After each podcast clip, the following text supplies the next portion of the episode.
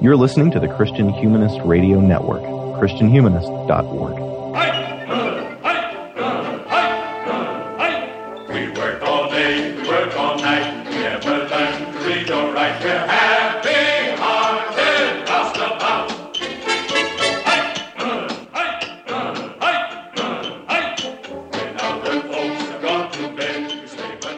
Ladies and gentlemen, boys and girls, children of all ages, welcome to Before They Were Live, a conversation about the Disney animated canon in chronological order. We've got roustabouts, uh, pulchritudinous pachyderms in both pink and technicolor, a reverend rodent, and the ninth wonder of the universe, the mightiest midget mastodon, Dumbo.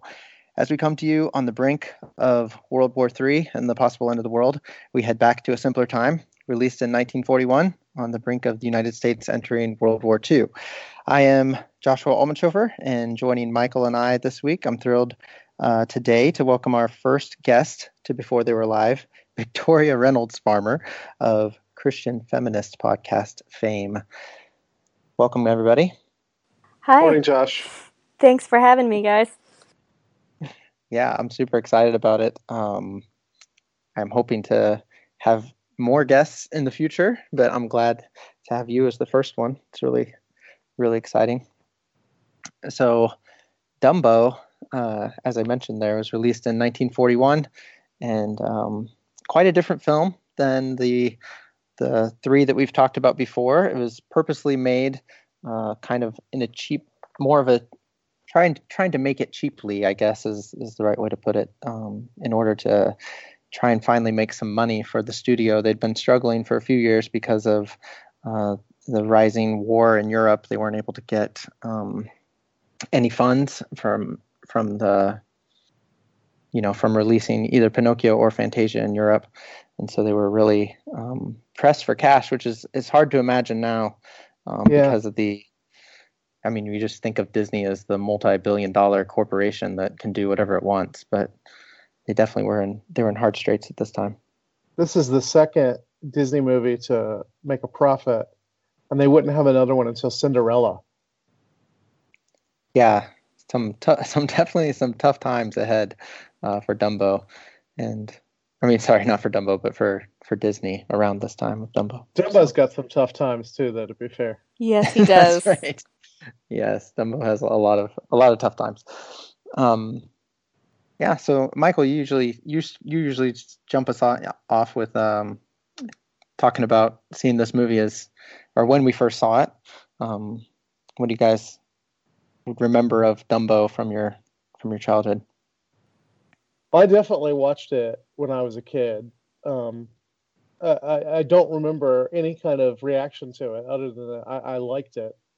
Um, uh, but man, this movie plays different now that I'm an adult than it did when I was a kid. That's for sure. Absolutely. Uh, I remember seeing it as a kid as well, um, and liking it. But the only like clear memory I have, other than being absolutely terrified of pink elephants on parade, which honestly is still scary as an adult, um, is I remember. Technicolor pa- pachyderms are too much for you, Victoria. See, Uh, seeing things just ain't so. Yeah, I don't really like like psychedelic things. I'm I'm a person who really likes to be in control. So like I'm scared of even the idea of hallucinations, I guess. I don't know. I don't like it. Um, but other than that, the only memory I have of seeing the film as a child is that it made my mother cry. Um, which I, I guess this is the, the point in that conversation where I say, uh, as a person with a disability, I have a lot of feelings about Dumbo, and um, it it really does strike me as a as different as an adult, given sort of some of the life experiences um, I've had and the experiences I had growing up, and there are really sort of some some really startling uh, parallels in the film to I think um, the the experience of going through the world with a disability. we can we can jump into that now, or we can get to it a little later, whichever you prefer. Um, is it okay just for listeners who aren't familiar? Like, I don't know how much you want to get into your personal story, but do you want to talk a little bit about like what what you mean when you say I'm a person with a disability?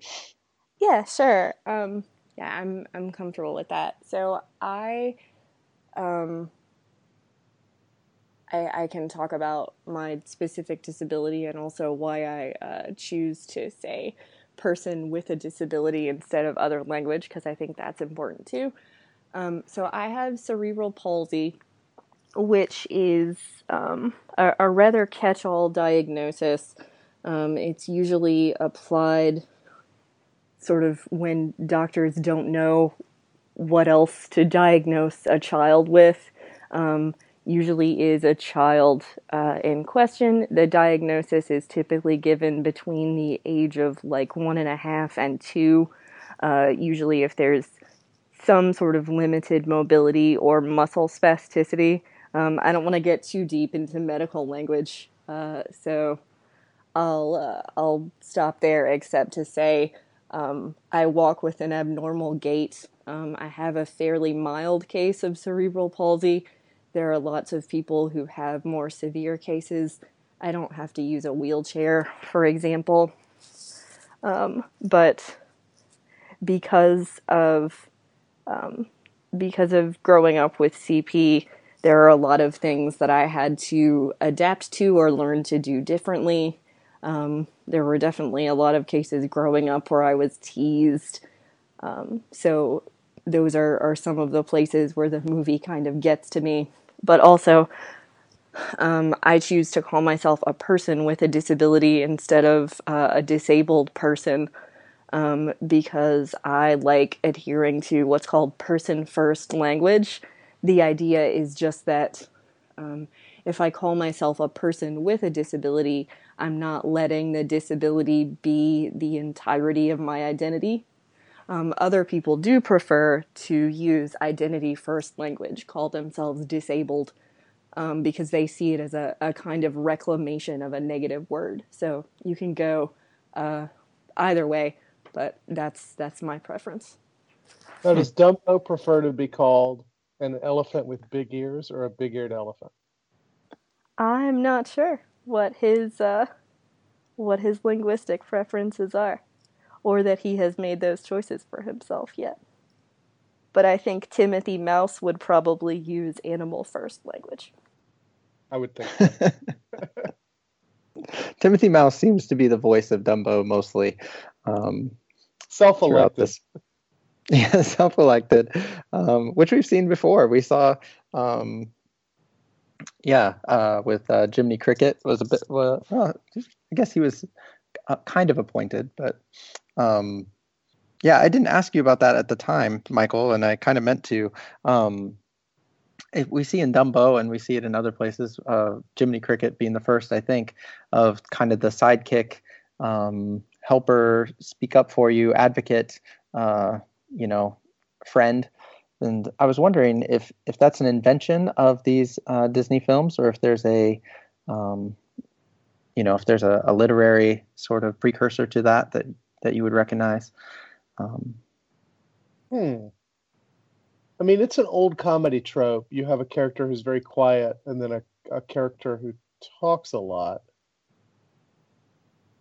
Victoria, do you know? I um I feel like this it could be like an Elizabethan stage thing.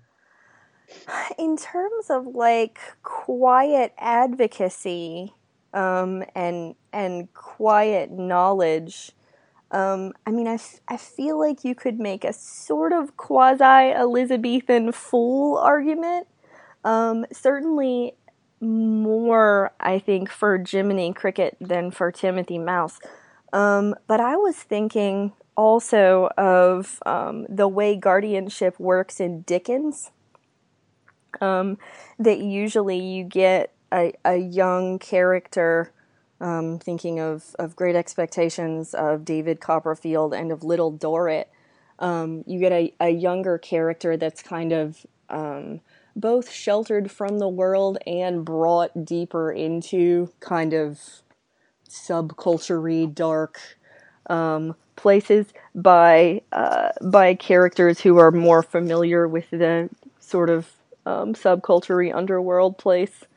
So that that's what maybe just because we were dealing with a kind of circus subculture, but that that's what I kept thinking of watching uh, Dumbo this time was that the relationship was a little bit Dickensian. Jiminy Cricket would seem to me to belong more to the like spiritual god tradition. Certainly, he would owe something. And man, this is highfalutin.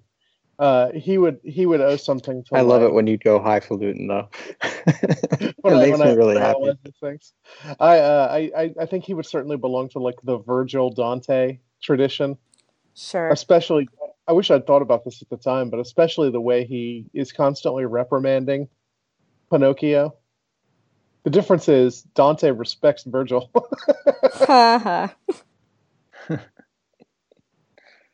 So there's a moment since we're talking about um, the two films together. Um, I wanted to get your take on this, Josh. There's a moment where um, Timothy Mouse is talking to Dumbo, and he I forget what he wraps himself up in, but he's like talking into his ear. And while we were watching it, I asked Michael if that was a if he thought it was a Jiminy Cricket gag. Like it, it seemed like a direct reference. Did you catch that? Oh, I missed that. I don't know. Um, yeah, I'm not. I can't even picture what you're what you're talking about right now. It's when he's talking to Dumbo, or when he's talking to the circus director. I know when he talks to the circus director, he wraps himself up in a sheet. Maybe, yeah, maybe that's it.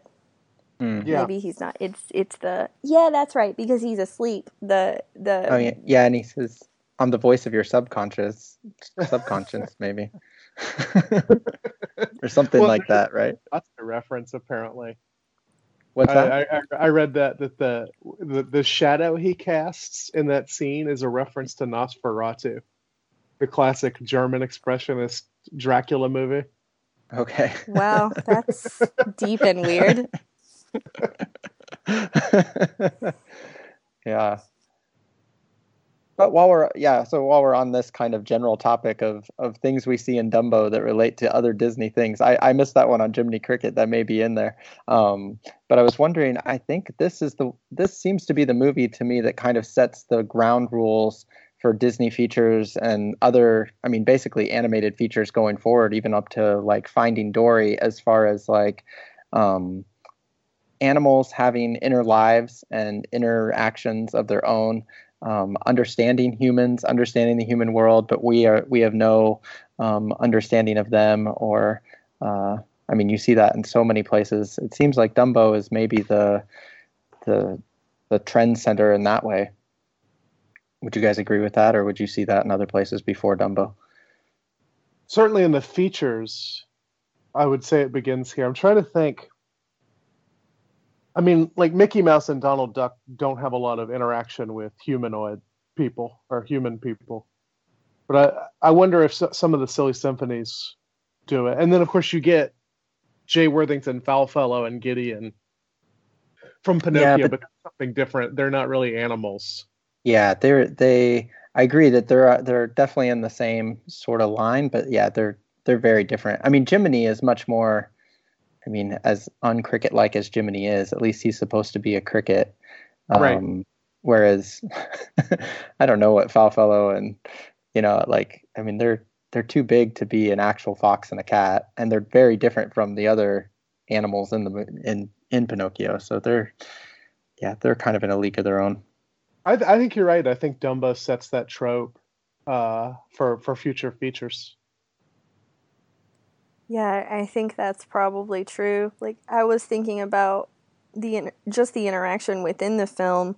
Um, you get sort of in groups and out groups of animals, but you also get the difference between like the animals and the clowns, for example. Mm-hmm. Those horrible, horrible clowns. Well, let let's uh, let's be clear. All clowns are horrible because all clowns have two terrifying faces. Red Skelton's not horrible. Sad clowns are worse. yeah, clowns are no, definitely not um, uh, portrayed in a in a positive light in this movie, though. That's for sure. To be fair, I mean, almost becoming- nothing is. Yeah, that's really Like- true. like, everybody in this movie, other than Timothy, Mrs. Jumbo, and the Crows, are just uh, just portrayed as utter sadists. Yeah, but the elephants are supposed to be a noble race. I mean, they claim to be a noble race, and and Timothy calls them a noble race. They just- have, He- have their he ca- dignity. He calls them a noble race to them, though. He's just parroting their line back to them to get what he wants. No, no, he's but he- making fun of them. It's oh, it's for sure. They, he hears them calling themselves a noble race, and then he, after he scares them, he he says a noble race, but he's not talking to them. Oh, I thought at one point he was. In any case, Yeah. the point stands. He's not being sincere about it. Yeah, although I think he is later when he's comforting Dumbo, he he repeats it again there, like he's talking about you know pachyderms don't cry or whatever. Um, But that the context is is different at that point. yeah, definitely. Josh, did you show did you show this to your kids? We we we breezed by that, but we we were wondering as we watched it how your kids took it if they watched it. Um, I think my kids are really going to like this one. I did not show them to. I did not show it to them this time just because of the way the timing worked out. I wasn't able to um, watch it with them in preparation for the show. I had to watch it at a different time. So um, eventually they will see it, but um, yeah, I didn't show it to them at this time. So but I think they'll really like it. This one, I think, also it kind of sets that trend of. Um, this definitely feels much more like a movie for kids than the previous three have. Like I think we're into the animation is or we're getting into the animation is for kids zone here. Like there's no there's nothing terribly frightening and like you guys said like I mean watching it as a kid versus watching it as an adult you obviously pick up on different things and catch different things but there's not like a sinister evil bad guy or whatever, you know.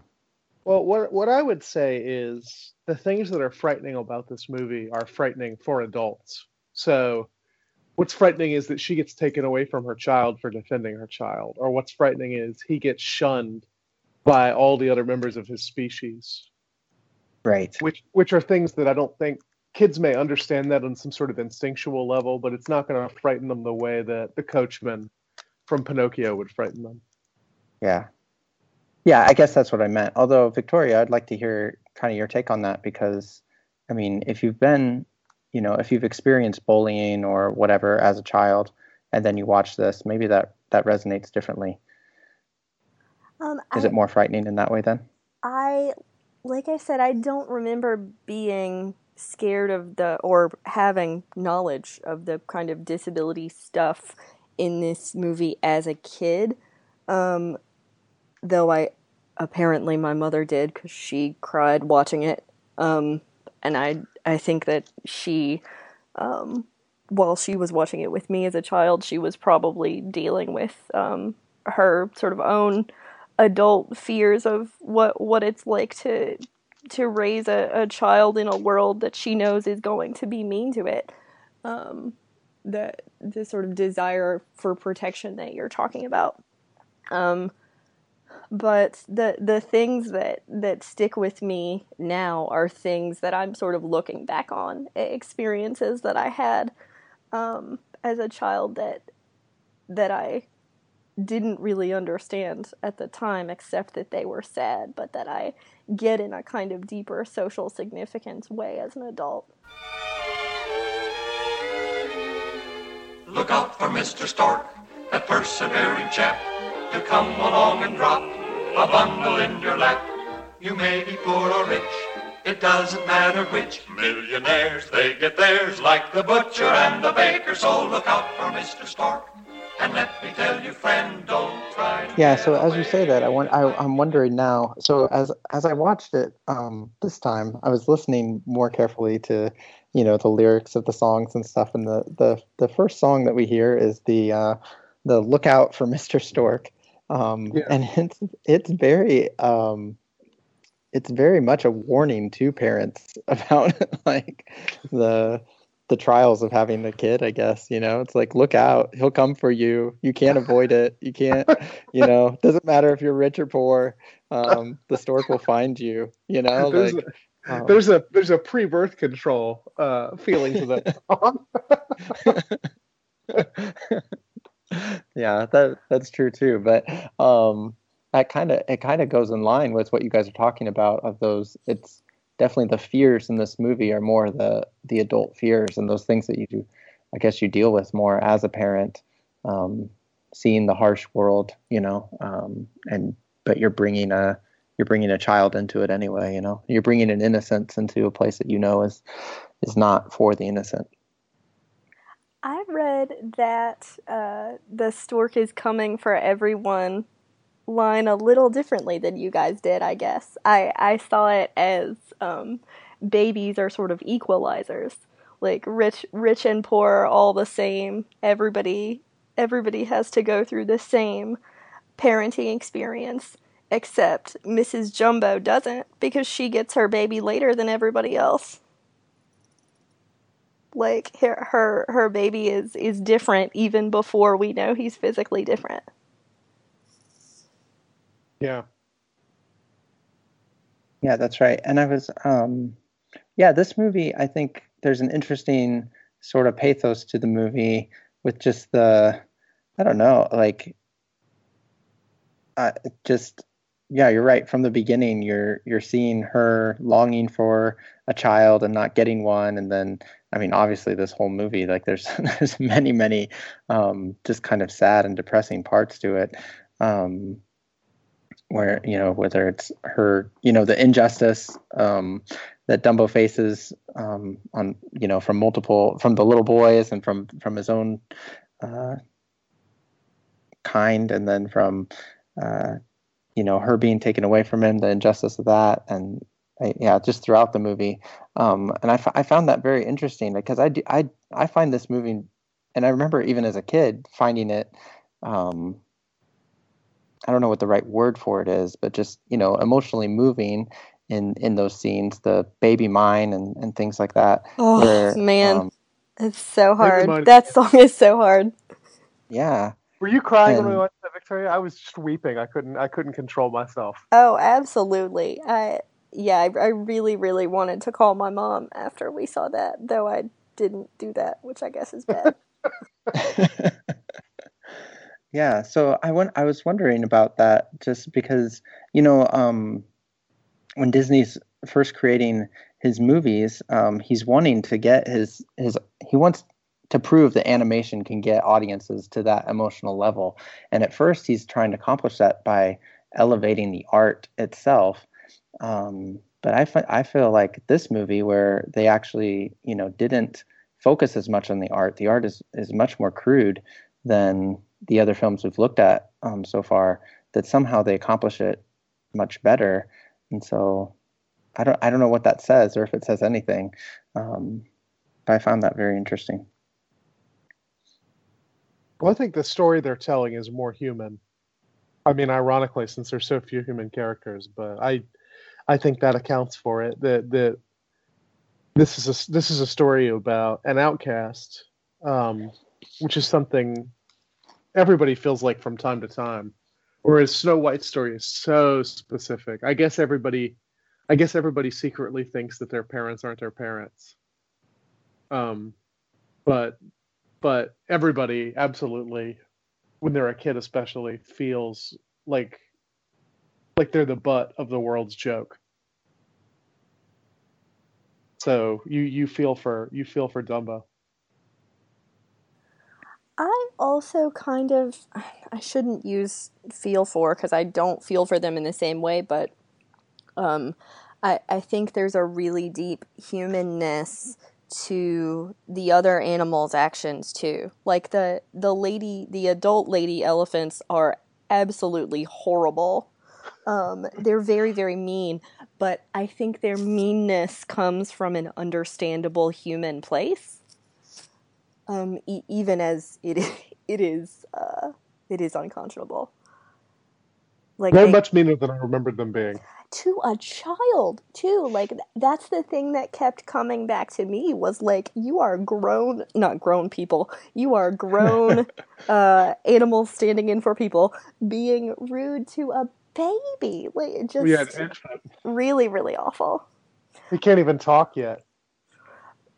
But I I understand like per- particularly if you think about like um, circuses and and sort of the the normalization of the abnormal that that happens um, that that circus culture and um, freak show and sideshow culture come to represent.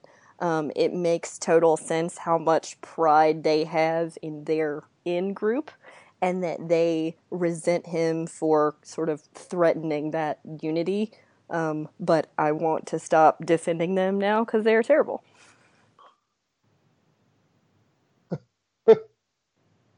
The matriarch elephant, especially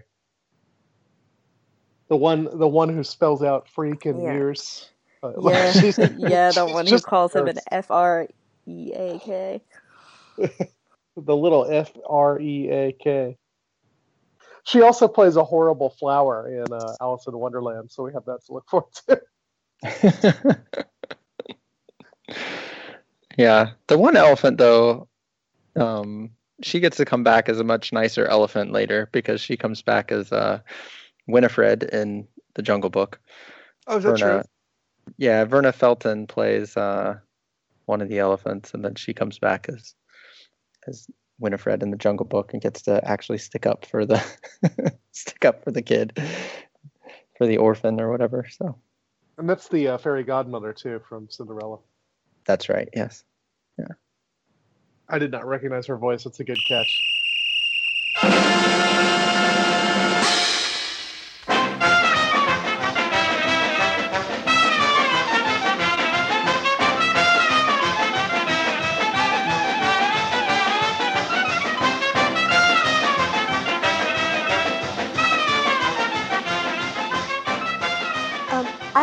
Talk about how Timothy Mouse reacts to the elephant's shaming. If, Yeah, let's jump into that. So you've I did not think about at all the kind of humanizing reasons why they may have um, acted the way they did, but definitely shame would be a huge part of it. I mean, she says she says um, she says it a couple times, and at one point says his disgrace is our shame.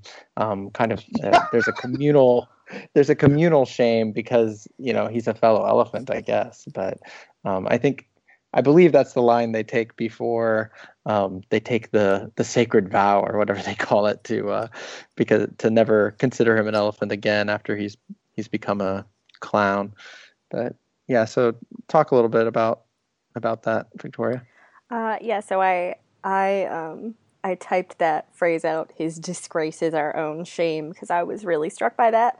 Um, and then Yeah, you made me pause the movie so you could write it down. I, I knew that would be important to talk about. Um, and then Did I get it at the right point? Is that the right point that Yeah, when she says that? I don't remember. Yeah, it's the it's the clown part because immediately Okay. after that they say um, in in the future just pretend you don't see him, which Hmm. is uh, which is I mean I, I think if you if you talk to lots of people with lots of different kinds of disabilities, they will tell you um, that that there's a degree to which we move through the world with a certain invisibility because people are so uncomfortable, um, sort of acknowledging the disruption of their normal that they just pretend they don't see you. Um, so that that rang really true, um, really true to life to me. But the the coolest, um, the coolest kind of disability history parallel that I found in the film is when Timothy Mouse starts defending Dumbo. Um, he he sort of gets offended by the other elephant's conversation and is um, is trying to make Dumbo feel better, and he tells him three things right in a row.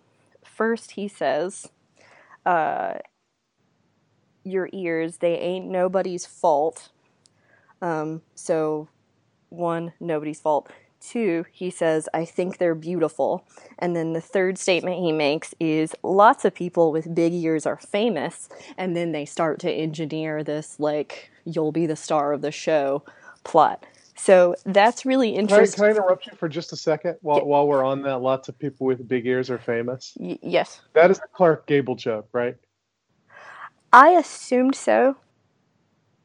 Okay, I'm sorry. Clark Go on. Gable is. Oh, really? From Gone with the Wind? Rhett, Rhett Butler from Gone with the Wind. Okay, I don't know if I've seen Gone with the Wind. He Oh. he has You've you've seen him. He's a he's a notably large-eared yeah, actor. he is. Or, Okay. Large ears. I, I recognize the name, so I'm sure I must see him. I'll, I'll look him up on IMDb here. I'm sure I've seen him. Anyway, go ahead. Sorry. So, what's particularly interesting about this progression of three statements is that um, it anticipates um, a particular progression of theory about disability um, before the progression actually occurs in our society. So, the first statement, it's nobody's fault, is a, a distance from um, the, the current theory of the time, which is called the medical model of disability. The idea that the person with a disability has a problem, um, and the onus of fixing that problem is on that person and not on the larger society. So Timothy Mouse is saying that's not true, it's not your fault. Um, then he says, I think they're beautiful, uh, which to me is, uh, is a step even later past um, getting away from the medical model into the pride model, which is sometimes also called the Crip pride model. Um, it really takes off in the United States in like the 80s. Um, yeah, the, the 80s and into the 90s. You get reclamations of words like uh, cripple and freak. People saying that what makes their bodies different is is beautiful, and should be a source of pride. And then the third statement: uh, lots of people with big ears are famous. Um, is kind of where we are now in terms of representation. Like we need lots of people who are diverse in high places to show us that there's a place for everyone. Um, movements now, um, like uh, hashtag Oscars so white or hashtag Emmys so black. Um, things that are saying like famous people, people who are in the spotlight, need to represent um, a broad diversity of races, ethnicities, genders, abilities, etc. So while I'm probably reading too much into Timothy Mouse's statements, I think they're, uh, I think that that reading uh, is is there and could be valid and is very interesting. Yeah, I find that extremely interesting. That's that seems like, um, man, way to go, Timothy Mouse. You jumped, you know, 60, 70, 70 years into the future there. Uh, so that's, You that's gotta cool. write that paper, Victoria. I I actually looked to see if it already exists. It doesn't exists. It doesn't seem to. So I, I really should write it. People who are listening to this, I uh, I call dibs on uh, Timothy Mouse as disability activist ahead of his time. But if you're looking for papers to write, I may I may have another one later. So, um, but yeah, so keep listening. Um, even though Victoria called dibs on that one, that's cool. So, um, yeah, not to get too far away from the movie, but um, since you are here to kind of talk on on this subject, what what is your I don't know for for people who are listening, like in order to help kind of alleviate some of that invisibleness, like I mean, what's what's the right way to I mean, obviously it's going to be different for every person, but can you give us some like general advice of like how how how do you alleviate some of that invisibility and maybe even, you know, are there things that like Timothy Mouse like that we should say or should not say or um, do you want to speak to that at all? Victoria loves it when uh, people she doesn't know greet her very warmly on the street because they feel guilty about her disability. So this is going to make me sound like a jerk, but I don't care. Um, the the opposite of uh, the opposite of that, um, just pretend you don't see him thing, is uh, what Michael is talking about, which I do hate. Um, when people are passing you on the street and they, apropos of completely nothing, um, stop and say hello, it's because they don't know how to occupy physical space with someone who occupies space differently than them. Mm. And like I I really do sound like a jerk. Um, but um, I I just think like people need to be honest with themselves about where that impulse comes from, even though I think it's a well meaning impulse. Um, I, I, would like it if people investigated that more. Also, um, pro tip don't open a conversation with a person with a disability that you don't know by asking them what's wrong with them or what happened to them, uh, which seems like an obvious thing, but happens fairly frequently. So some people uh, don't don't know that. Um, I'm I'm fine with people asking questions, but you should try not to be rude about it. Um, know that most people with disabilities have been in situations like this a lot, so most of us have developed a sort of routine that we fall back on to deal with those questions in public. Um, in my case, I mean, I can only speak to my own experiences really, but I have like a, a different set of points I go through for children and for adults, um, as well as for adults who approach me in a respectful way and adults who do not approach me in a respectful way. Um, but for children especially, like it's, um, I, I always appreciate it. Children who are with their families whose parents encourage the children to say hello, to be nice, to ask questions, um, because you know that's just a good a good learning opportunity, a good way to start a conversation and teach your child that not everyone is the same as them, but you know that's okay, and people are still nice, and and and those kinds of things. Um, that never bothers me like it bothers me when adults are disrespectful in public. Like this one time in graduate school, I was with um, a really good friend of mine in a coffee shop, and we were just standing in line waiting to order our coffee, as you do. And this guy um, comes up and taps me on the shoulder, which, if you don't know me, do not touch my body ever. That's not all right at all. Um, and goes, What's wrong with you? like that. Which, like. I still think you should have said, What's wrong with me right now is I'm talking to an a hole. yeah, but those things never come to you when you need them to, right? It's always like 15 minutes later. Um, L'esprit d'escalier. Ooh, that's very fancy. Yeah, the French have a word for that. It's called the, the spirit of the staircase. Because you, you think of it as you, you walk down the stairs. Oh, that's, that's fantastic. Um, so I really like, I guess what people should should know is that um, one size doesn't fit all in this situation. Like, just be open to having a conversation. Um, be be open to realizing that you might be expressing ableist biases that you don't see um, from from your place of privilege. Um, ableism is is uh, prejudiced assumptions based on bodily ability. Just in case uh, there are people listening who aren't familiar with that term. So I I don't know. Treat humans like humans. I guess is my my biggest um, takeaway and, and maybe try to stay away from words like wrong or normal or abnormal. But freak's okay, right? Uh, freak is okay if the person with a disability is claiming it for themselves.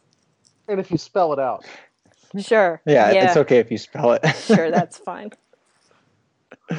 No, I'm really, yeah, I'm really glad you said that. I think um, the especially uh, talking about the kids because that was kind of where my next question was going to lead um, because i mean i have four kids and you know sometimes we see people uh, we take a lot of public buses and things like that. Sometimes we see people on the bus um, and my kids you know they'll be like what's the deal? You know um, and sometimes pointing and things like that. Like i mean they're just they're they're trying to learn the social um, cues and stuff, and uh, yeah, so we we actually had an incident at dinner the other night where somebody was over and she has a scar on her on her chest, and you know one of my daughters was just like, "Hey, what you know?" Like asked Allison, my wife, not the guest, you know, like what's what's wrong with her chest or something like that, you know. and so trying to you know, trying to navigate those waters and, and figure it out. But also just, you know, for myself, um, you know, wanting to as as you said, like I mean, you don't want people to feel invisible on your account. Um, and so yeah, not overcompensating and doing the super warm welcome, but also uh, yeah, trying to figure out where where those I forget exactly how you said it, but like what's making you uncomfortable, you know, kind of looking interior there. Just don't let your kids stare at people in public. Yeah, we Yeah. we um I, I I kind of love how how much Michael is sensitive to the staring now. Um I I think Well, it that five years to notice it. it's all right. I mean, I, Sensitive may not be the right word for me. you you have become sensitive. A sensitivity has developed. It's fine. It's fine. Um, you don't live in my body the way that I do, so you know that that's that's understandable. But I would I would much prefer um, in situations where like when we're in public and people's children stare at me, which happens. I wouldn't say every time I go out, but like pretty close to every time I go out in public because my uh my difference in gait is is noticeable visibly. Um there are parents who will get really nervous and sort of like pull their children away and tell them not to stare and I get that they want to be polite and and good for them for teaching their children to be polite and not stare and point, but um rather than sort of avoid engaging or avoid acknowledging my existence in that way, I would much prefer um, if parents would say, like, you know, go say hello, or if the child has a question, I would be okay with a parent um, encouraging them to go and ask me as long as they did it in a respectful way. I think that's a better way to handle it. And hopefully that would help that kid in the future too when they, you know, as they meet other people um, or even, you know, peers. Um, just, yeah, to be able to interact in that way. So.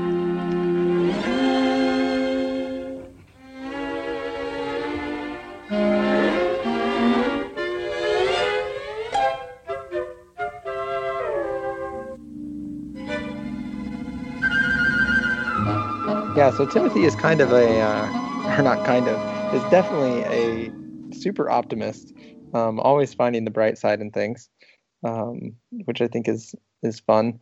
Um, he's very different out- outlook than anyone else in the movie for sure.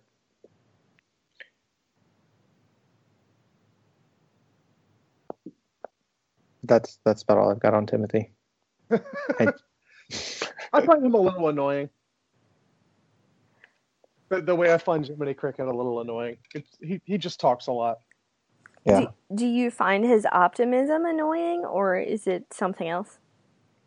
I I no no because the the movie is so dark and and so ugly at the beginning that I if if he weren't optimistic, I think the movie would be almost unbearable. Um, I I don't know.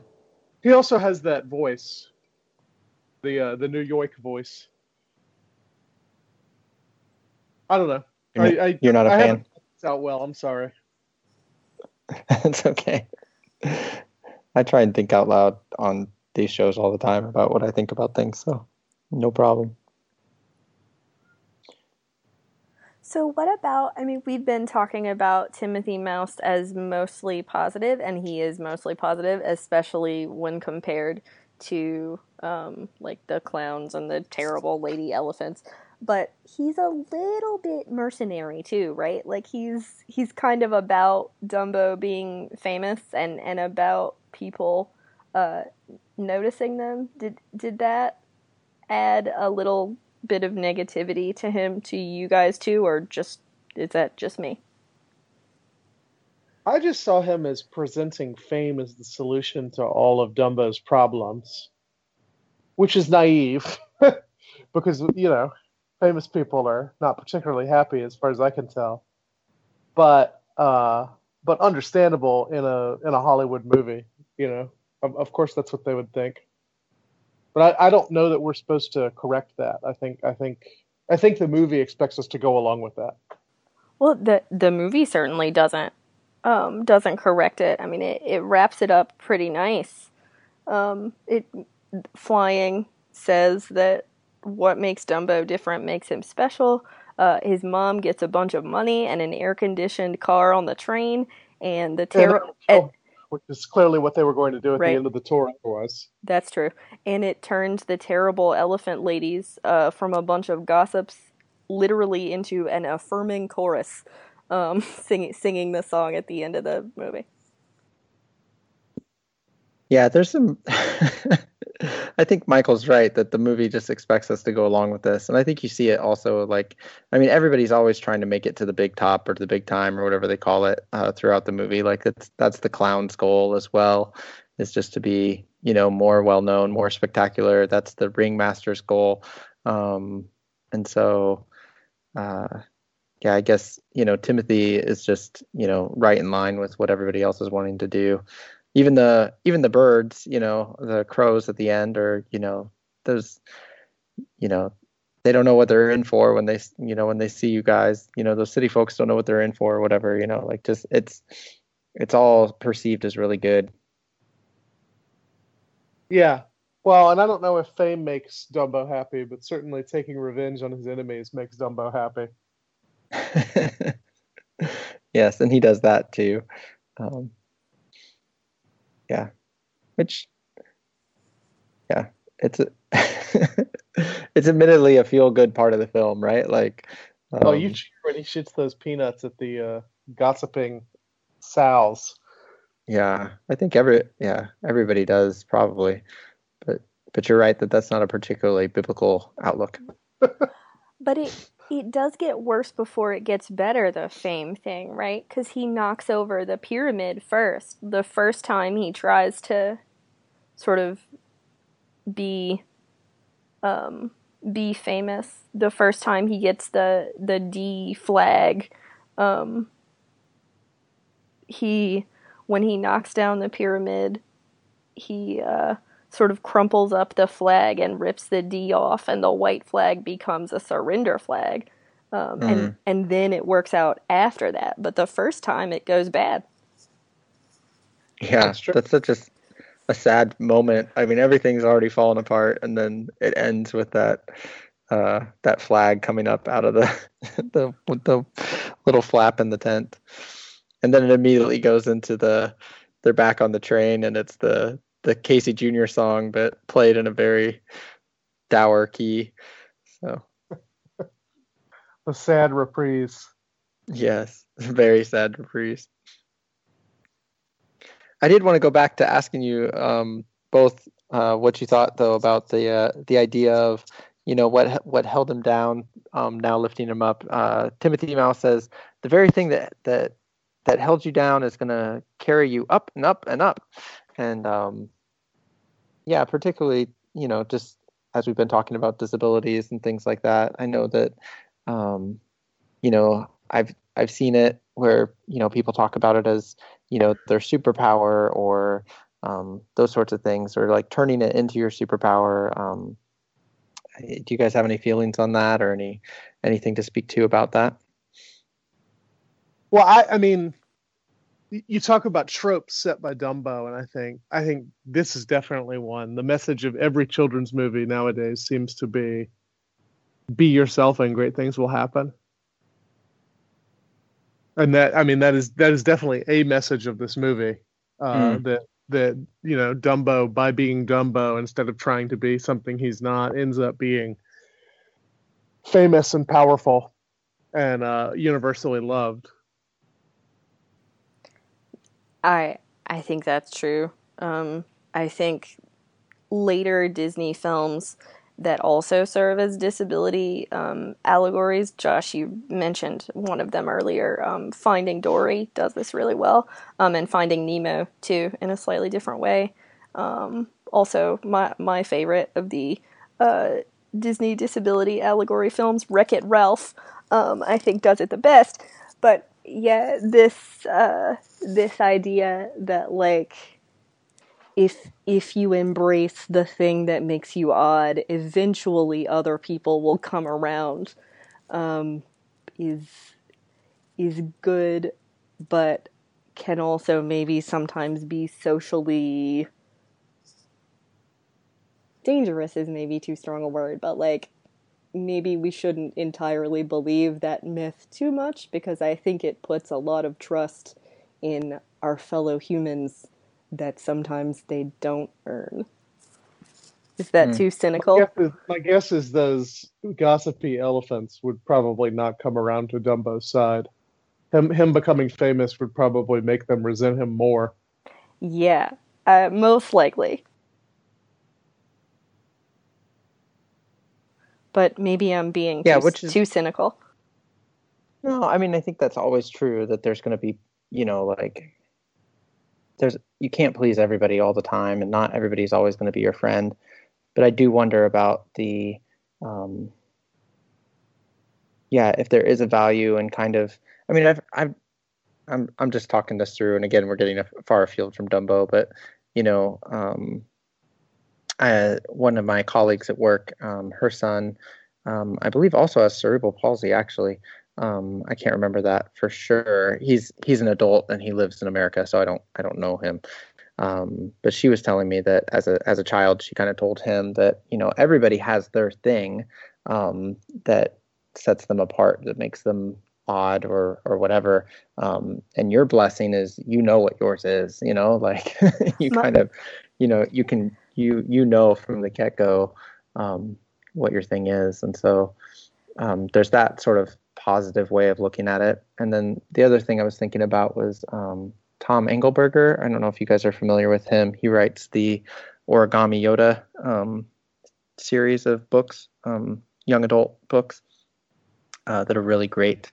Um, but he's on the uh, the Asperger's spectrum, and um, and he talks about it as being his superpower and as being the thing that has allowed him to become the person that he is and and to do the things that he does.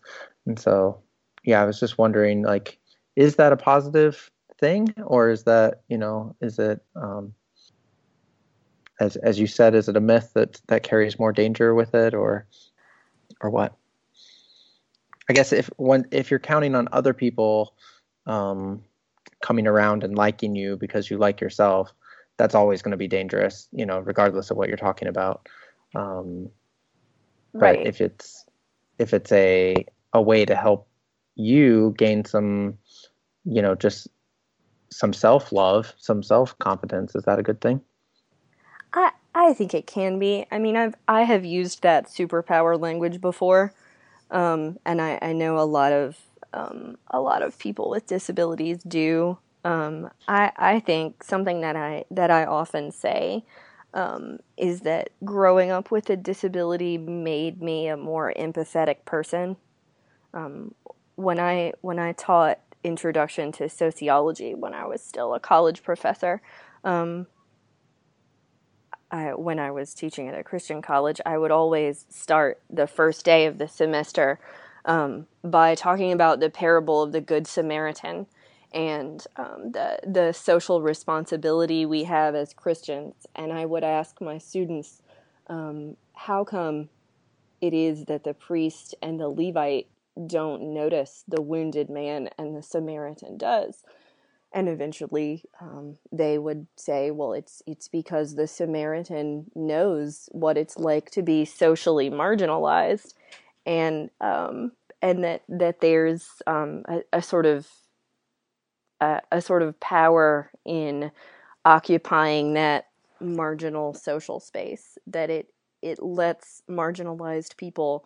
Um, ha- have this kind of fine-tuned vision for other marginalized people, Um, and I, I think that's that's certainly been true in my life. I'm I'm really good at reading other people's feelings um, and and interpreting them and and reaching out when I need to because I've been sort of in a lot of emotional situations um, where I have emotional and sometimes physical situations where I've needed other people's help.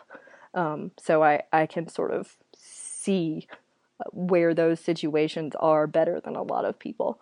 So that's uh, yes, I do believe it can be a superpower, and that is how I think my personal superpower works. For Dumbo, well, it's I'm almost super... literally a superpower, right? Because he can fly. Yeah, that's right.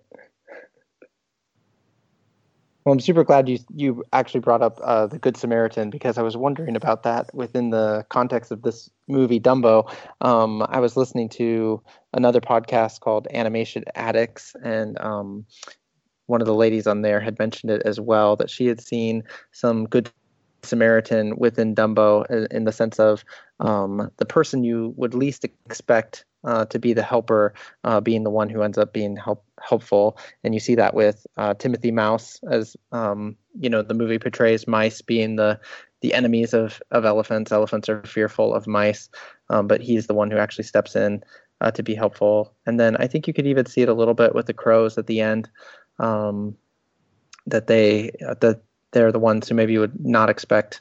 Um, to be helpful based on their initial interactions with Dumbo, but they they you know they actually help him to achieve his superpower.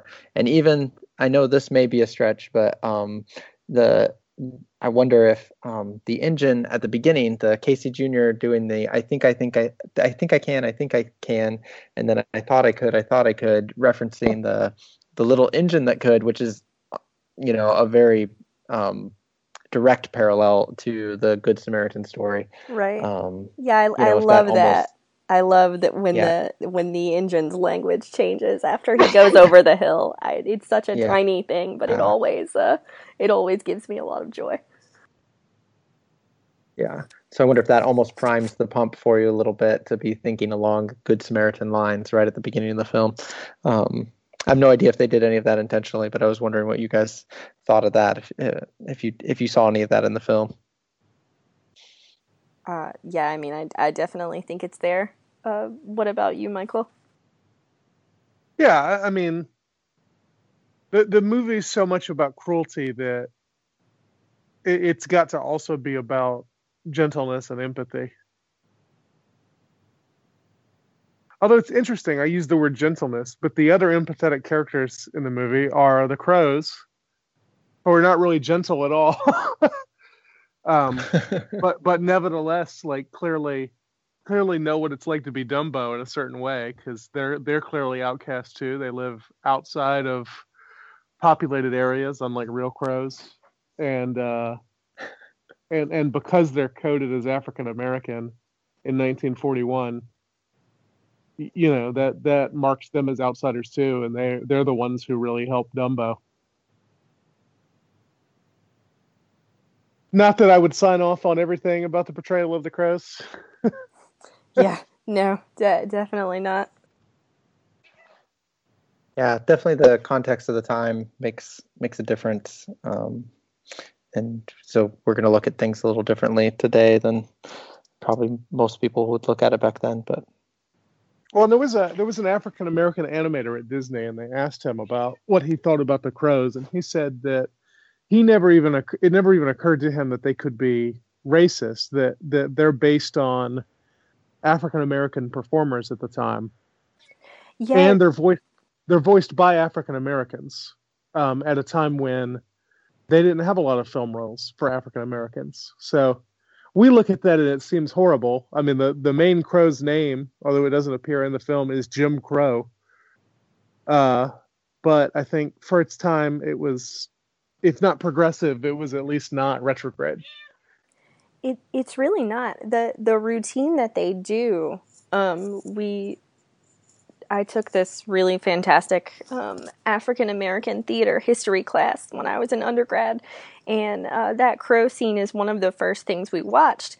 And um, and our professor put it up next to some uh, early like tintypes and early photographs of uh, a Jim Crow minstrel routine, and it's pretty um, what whatever the 19th century analog for shot for shot would be. Um, it's I mean, it is a routine beat for beat that already existed. So it's a historically accurate kind of recreation of an art form um, that was really sort of communally valuable. Um, yeah, so I, I think to to just call it racist is is anachronistic and and not a not a great way to go. It's also worth noting that the crows are smart you know, with with with minstrel shows, usually the idea is to make African Americans look stupid. But the crows aren't stupid at all. They're the the smartest characters in the movie in all likelihood. Yeah, they seem to be. As real crows are also very smart. I was gonna say, let's uh why don't you tell us all how great you think crows are? Crows are your I favorite. Do, I do like crows a lot. They're very smart, but this is not really a, an appropriate venue for me to talk about my love of crows. I was mostly just picking on you. Another time. I, I, would say I would say the more troubling racial presentation in the movie is the roustabouts. Yes, uh, are, they don't have faces. They don't have faces, and they they do the work of animals. Hmm. Or maybe they just work with animals. Yeah. Fairness to the not having faces. If you watch at the at the beginning of the movie, um, there there are plenty of white faces, white folks who are lighter colored skins, at least that that don't um, that also don't have faces. I think it's it's the crudeness of the animation. Um, you see it also. They did they did a similar thing in um, in Pinocchio actually. Um, for as fine as all the animation is in that, there's there's the one scene when they're headed off to the uh, Pleasure Island where the the cart is a little bit in the distance and the boys are all riding on the cart and none of them have faces and um, it actually it reminded me a little bit of uh, in in Fantasia on the in the centaur scene. I think there's a few places. I don't know if they completely remove faces, but there's definitely a few shots where they're pretty featureless um, in the background, and so I I can see how it's problematic. But I also think part of the part of it is just the crudeness of the animation and the that they were going for fast and quick and and make this film as cheaply as possible so that any pro any money that it makes will will be profitable and rather than just uh, putting us further in debt. Yeah, and and I mean it is stylized. Yeah. But I agree that it is problematic. The well, actually, um, the I I, I think the other thing that we could look at in this film, if you guys have, have time to do it, it would be um, what this what this movie says about work. I think it's very interesting. Um, the just the context in which the movie was made. Um, the Disney Disney Studios was going through a, a contentious time with their labor, and uh, there was actually a strike during the middle of the movie. Um, they were trying to unionize. Uh, about the clown singing, uh, "We're going to ask the big boss for a raise." Right. Yeah. Th- so I think that's very intentional that that's in there. Um, I think the roustabout song may be an intentional sort of thing. Um, that's in there talking about we don't know when we're going to get paid and and then as soon as we pay, as soon as we do get paid we're going to blow it all anyway and um, uh, yeah, happy so hearted roustabouts though. They are happy hearted. That's true. Um, and yeah, even the Casey Jr. Um, being named after Casey Jones. Uh, Casey mm. Jones. There's there was a couple folk songs that were popular at the time about him. Uh, one one where he was. Uh, it was a pro-union song, but Casey is is um, anti-union in the song, and he ends up uh, going to hell for it. Um, oh, I don't so, know that song. That's, that's amazing. yeah. Um, so yeah. I, I, again, it's it's hard to know like how many of these connections were were purposeful or not, but that was definitely the the atmosphere that this this movie was being made in was a lot of discontentment with with the workforce at Disney and the rise of unions in in uh in the United States in general, I guess, and just labor laws and all those sorts of things. And circus folk unionize so early compared to um, other professions and other parts of the country too. So that's um, that's interesting. That is interesting. I, I had not thought about all that. I only thought about it enough to ask you guys the question to see if you guys had anything interesting to say about it because I don't I don't know enough to um to be able to to say anything intelligent Well, what- about it. I, but I, I can say enough to ask the question. Walt Disney was a well-known union buster. Uh, which, Yeah, which is what makes it right. makes it so funny that they made Newsies, which is all which is all about the noble union. Yeah, I was gonna say you can uh, you can come back to this conversation in twenty years when you talk about Newsies. We're not going to talk about Newsies. We're only doing the animated movies. That's a bummer. Newsies is great. If we were doing the non-animated movies, we'd have to talk about the Shaggy Dog and the computer wore tennis shoes. Boo. Oh my Love goodness. it. But Yeah. as a uh, as a girl who grew up in the '90s, Newsies is my favorite. I'm in that weird like five year sweet spot where everybody loved Newsies. Ta- talking about terrible fake New York accents. It's true, and horrible disability stuff. Kid's name is Crutchy. You have to wonder why his parents named him that. He didn't have any parents, silly. Yeah, we're we're definitely gonna have to do do an episode on uh on Newsy. Did you ever see an elephant fly? Well, I seen a horse fly. Ah, I seen a dragonfly. I seen a house fly. See, I seen all that too. I seen a peanut stand and heard a rubber band. I seen a needle that winked its eye. But I be done seeing about everything when I see an elephant fly. What you say, boy? I said when I see an elephant fly. We, we haven't really talked about Pink Elephants on Parade, which is one of the greatest pieces of animation ever. Um, and, and it's it's amazing in, in its way, the same way some of the uh, the sequences from Fantasia are amazing, which is they're just it's just pure imagination. There, there's no Mhm. there's no story to it. It just it's just images that occurred to the animators, and uh, there's some really great creepy psychedelic stuff in that sequence and i mean there's a reason that's the part of this movie everybody remembers even if like victoria they're afraid of Yeah. I remember not really liking it as a child. I liked it I liked it better now watching it as an adult and I think partly because we just came off of Fantasia and it definitely seems to fit that vibe and it makes sense within the timeline like that they're, you know, the animators are also just coming off of Fantasia so probably, you know, I I imagine that some of the same animators who are working on on some of the um you know I forget what they call. I have to go back to my Fantasia notes, but they talked about the the three different kinds. You know, like the of of you know the non-story um, elements of i think know, i think the visuals or the whatever. language is a definite series of images Mm, rather than a story yeah. And so which I, I, mean, I, I just think I, I know that it's leonard maltin's favorite piece of animation ever is pink elephants on parade mm, and uh, I, I'm not sure there's anybody in the world who loves Disney animation as much as Leonard Maltin. So That's true. If if it's his favorite, I kind of feel bad about how much I don't like it because he is the best. sometimes I sing it just to freak Victoria out. That is true. I, Yeah. I sing that and I hum uh, uh, Sorcerer's Apprentice, which you're also afraid of. Yeah. Yes, but let's not talk about things I'm afraid of.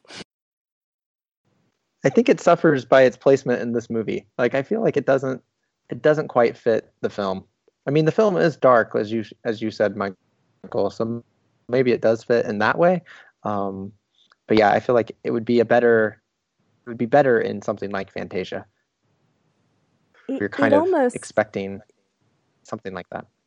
Yeah, it almost sticks out too much visually, I think. Like the the visual style of the animation is almost too different to to get the cohesion back after it's over. But maybe I- that's on on purpose. I think you need it. I think, I think, um, I, I think it serves a narrative purpose, which is you got to get Dumbo out of the circus and in the top of a tree, and the best way is to get him rip roaring drunk.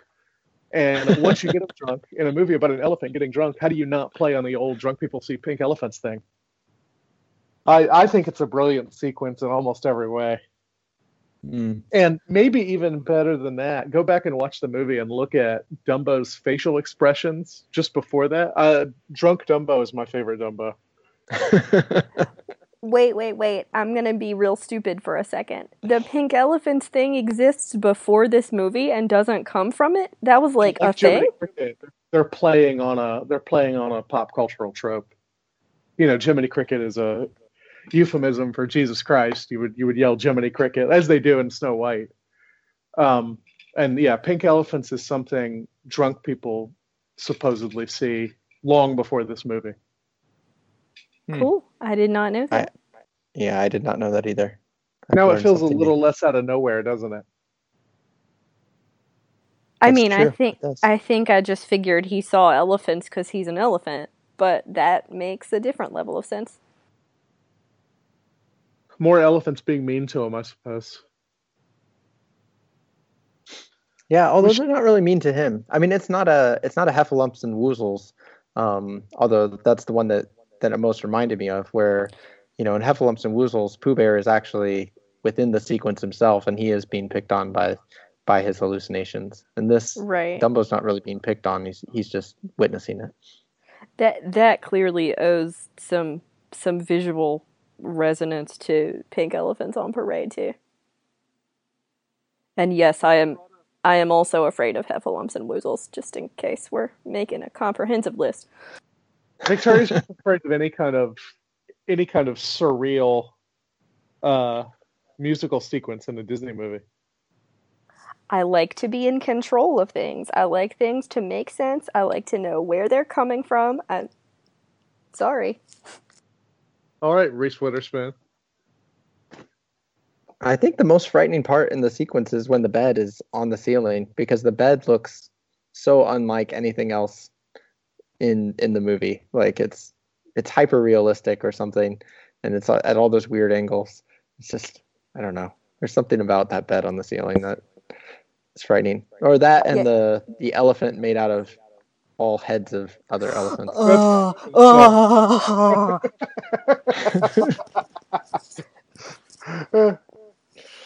the eyes. It has so many eyes, y'all. Oh, no. Yeah. Hey, I love that sequence. We would also be remiss if we didn't point out that this is the first Sterling Holloway role.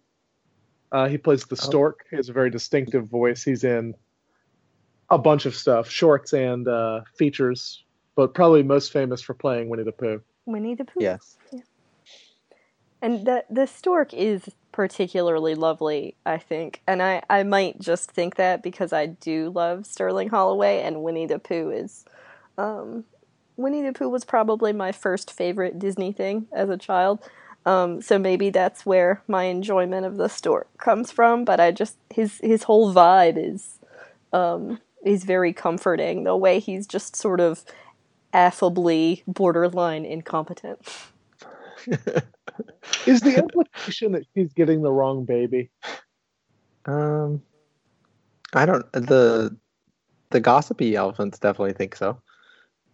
there there is like a little i mean it's it's not super heavy but there's just enough of an implication um like because he comes too late and because like he's almost always falling through the cloud there's like a little bit of a kind of mistake shade to the whole thing that made me a little uncomfortable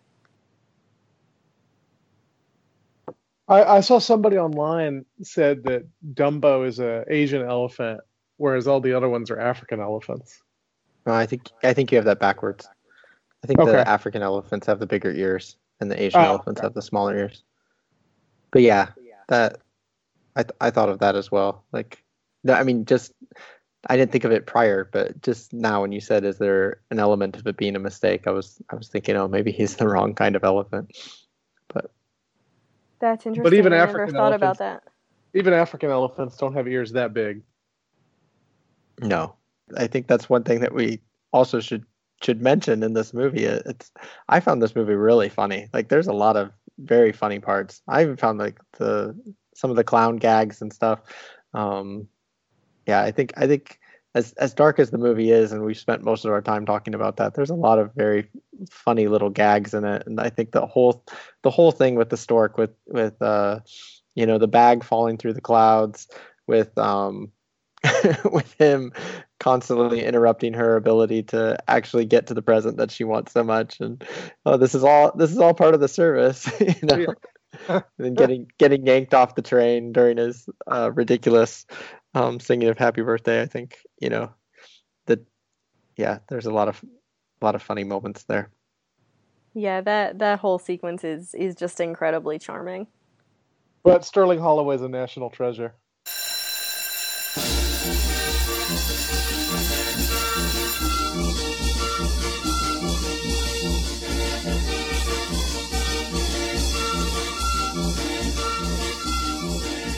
Victoria, I'm sure Yeah. we'll want to talk about the theme park ride, Dumbo the Flying Elephant. Which, even though it's a children's ride, I'm forced to wait in line for every time we go to Disney World. I'm not sorry, not sorry. I'm never gonna not ride Dumbo. Uh, you can't go to Disney World without riding Dumbo. And uh, even though I am an adult person, I do not ride that ride without saying hello to Timothy Mouse. And I will always do that. And I'm not ashamed. That ride's great. I know it just goes around in a circle. I don't know. I, I think it's. I, I have a, a deep sense of nostalgia for that ride. I don't know if they have it at Shanghai, Josh. I'll I'll Well, let you know. It's so iconic. assume- Are you Yeah, guys going? I f- um, I don't know. I don't know. I got to talk Allison into it. So Tell her it's research. that's right. I'll let her know. Well, the other thing I enjoyed in this movie, I, I, I, even though the animation is di- very different and crude compared to to some of the other stuff, I thought they went back to the watercolor backgrounds for this one, which I think is really effective in in a few places. Um, and um, yeah, like there there's yeah just a few touches here and there where you can you can tell that they've still put their normal sort of Disney craft into it. Um, one of the ones that jumped out at me was when the when Dumbo falls out of the tree and they rather than seeing him fall down, you go to the crows and the crows are watching, and then with each bump, their hats like flip off their heads. Just found that very That's a very, Very silly gag. yeah. Uh, you you've called the animation crude a couple times, and I, I I have heard other people say that, but I thought there were a lot of really cool shots. I mean, the movie opens with that thunderstorm, and the rain looks better than we've seen rain look before. I Uh, I think you're right. I think they've nailed thunderstorms now. They're much better than the thunderstorms in um uh whatever that Beethoven symphony was. Was it oh it wasn't Pastoral, What was it? yeah, number six. yeah, the pastoral. Yeah. and then um, this is better Al- than Also, the the scenes with the hippos, what they do with the the different levels of the water, I thought was really cool. They have bubbles coming up and different levels of distortion. So I, I I thought some of the animation was as good as anything in Fantasia. Yeah, except I agree. Night on Bald Mountain. Yeah. Yeah, it's definitely there in spots. I agree. This think has when I my say- favorite so far. I have to say, I like it. I like it better than Pinocchio, which I know is a is a controversial opinion in some quarters. Yeah.